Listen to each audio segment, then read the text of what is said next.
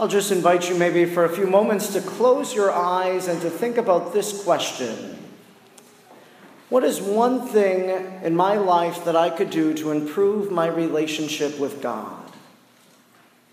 What is one thing I could do to improve my relationship with God? Now we'll do a quasi Australian ballot, so with your eyes closed, uh, feel free to raise your hand as I now poll the congregation. Now, how many of you thought one way I could improve my relationship with God would be if I set time aside each day for prayer, maybe in the morning or in the evening, to have a regular prayer time? How many? A good number. And secondly, how many of you thought to read the scriptures more, to read from the Bible daily? Anybody? A few hands? So you can open your eyes lest you fall asleep. But really, these two answers are the most popular responses I get to that question whenever I'm giving spiritual counsel to someone. That either they want to spend more time in prayer or they want to read the Bible more. I think as Catholics, oftentimes we have Catholic guilt, especially around the Bible, around the scriptures. In the circles that I run in, we often joke that we don't read the Bible as Catholics. But I don't think that's true. Maybe it's true in certain senses, but not totally true. Every time we come to Mass, we hear from the sacred scriptures. Today we heard a reading from the Old Testament, from the Psalm we sang. Then we had the New Testament, the letter from St. Paul, and then the Gospel. So, right there, we had four experiences with the scriptures. And later in this Mass, we'll actually pray words from Scripture. The prayer of the centurion Lord, I am not worthy for you to enter under my roof, but only say the word, and my soul shall be healed. So we have a relationship with Scripture, at least when we come to church, when we come to Mass. But maybe it is true in our own daily lives. We don't read as much Scripture or from the Bible as much as maybe our Protestant brothers and sisters do. But this is really what St. Paul is getting at in our second letter today that he writes to St. Timothy. He's talking about Scripture. And he really says and makes three points about Scripture. The first is, is he says that you have known the sacred Scriptures, which are capable of giving you wisdom of salvation through faith in Christ Jesus, so that the Scriptures help us to come to know something. Secondly, he says that Scriptures are inspired by God and are useful for teaching, for refutation, for correction, and for training in righteousness. So they help us and tell us how to live. And thirdly, he says, I charge you in the presence of God to proclaim the word, to be persistent, whether it is convenient or inconvenient. So the third thing he says is to proclaim, to share in our own lives to come to know Jesus. That's what happens when we read the scriptures. We come to know God, the God of Israel in the Old Testament.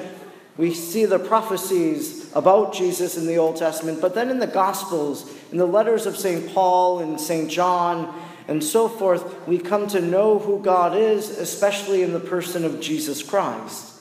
And so when we read the Gospels, we come to that knowledge. The past few weeks, we've had very beautiful Gospels. Two weeks ago, we had this account where uh, the apostles say to Jesus, Increase our faith. So, if we were reading the scriptures ourselves and we came across that, perhaps we would consider what, where is doubt in my life? Where do I need God to increase my faith? We come to know who God is, the one who can increase our faith. That's what Jesus can do. But also, last weekend, we saw that Jesus healed 10 lepers and only one came back to thank him. So there we see that Jesus is a healer. And so in our own lives, where do we need healing? We come to know of the many marvels, the many healings that Jesus did as we read the Gospels, but also to know that God wishes to receive gratitude, and so to be able to thank the Lord for the many things that He has done for us. So that's the first thing in our life. In our relationship with Scripture, when we read the Gospels, we come to know who Jesus is. Secondly, St. Paul says that really we come to live like Jesus. We live Jesus in our hearts. Because Jesus is a teacher, so that's another way that we come to know who he is. But a teacher, as they teach, the student receives and then it changes their lives. So, for a person who hears the teachings of Jesus all throughout the Gospels, this call to love our neighbor and to love even our enemy, to do good to those who hate us, to feed the hungry, to clothe the naked, to be pure of heart, to forgive others, so that we might be forgiven. All of these teachings of Jesus really have the power to transform the way we live our lives. For me, every time that I read the scriptures, every time I read the gospel accounts, I always notice how God is calling me maybe to live the scriptures a little better. I see where I've fallen short and the expectation of how God wants me to live my life. So we can come to know who Jesus is, but then we also know how Jesus wants us to live our lives. And thirdly, the last point that St. Paul makes to proclaim it, to share Jesus with others. Sure, as we encounter the Word of God, we might share that relationship that we have with God, with others, with our family and conversation. But we don't necessarily need to do it in overt ways. We can do it in very hidden ways, in small ways. As we come to know God and allow God to change our lives, people notice that, and that's really a proclamation by the way that we live our lives. Scripture has the power to change us. So, if we, as Catholics, don't read the Bible, as people oftenly, oftenly joke, how then can we begin to do that more in our own lives? I'd like to suggest a few different things, perhaps. The first would be you know, we live in a very technology savvy world. We all have, most of us, I'm sure, have iPhones or Androids or whatnot. And there's an app called Truth and Life Audio Bible. Uh, the website is like downloadjesus.com. And the idea is, is to listen to the scriptures, so they'll give you Mark for free, so you can listen to the Gospel of Mark, and then you could buy the content for the rest of the New Testament. So you can listen to the scriptures, but also the app provides the option simply to read the scriptures. Also, the option to look at the Mass readings and to find them, and uh, to find any other passage in the scriptures. So we can really have the scriptures at our fingertips with our phone. So maybe that's a way that we could begin to incorporate more scripture in our life. But also, as a church, we celebrate Mass not only on Sunday, but every day of the week. But some churches, because of the shortage of priests or what have you, aren't able to have Mass, or maybe they don't have a person to lead a communion service.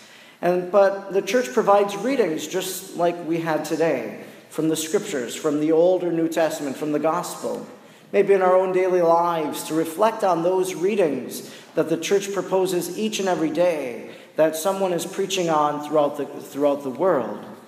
That's another way.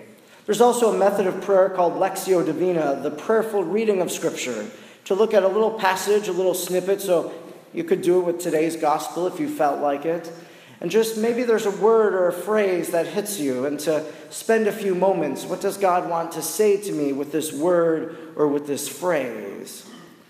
Also, another popular way of praying with the scriptures from St. Ignatius of Loyola was imaginative prayer, that they imagined themselves in the scriptures. So, to be there as Jesus heals someone, what's Jesus saying to you? What are you saying to the Lord? Who are you in that gospel passage? So, the use of the imagination. There are lots of books out there, lots of resources. I'm sure there's some sort of email thing you can subscribe to to get a Bible verse each day and a reflection.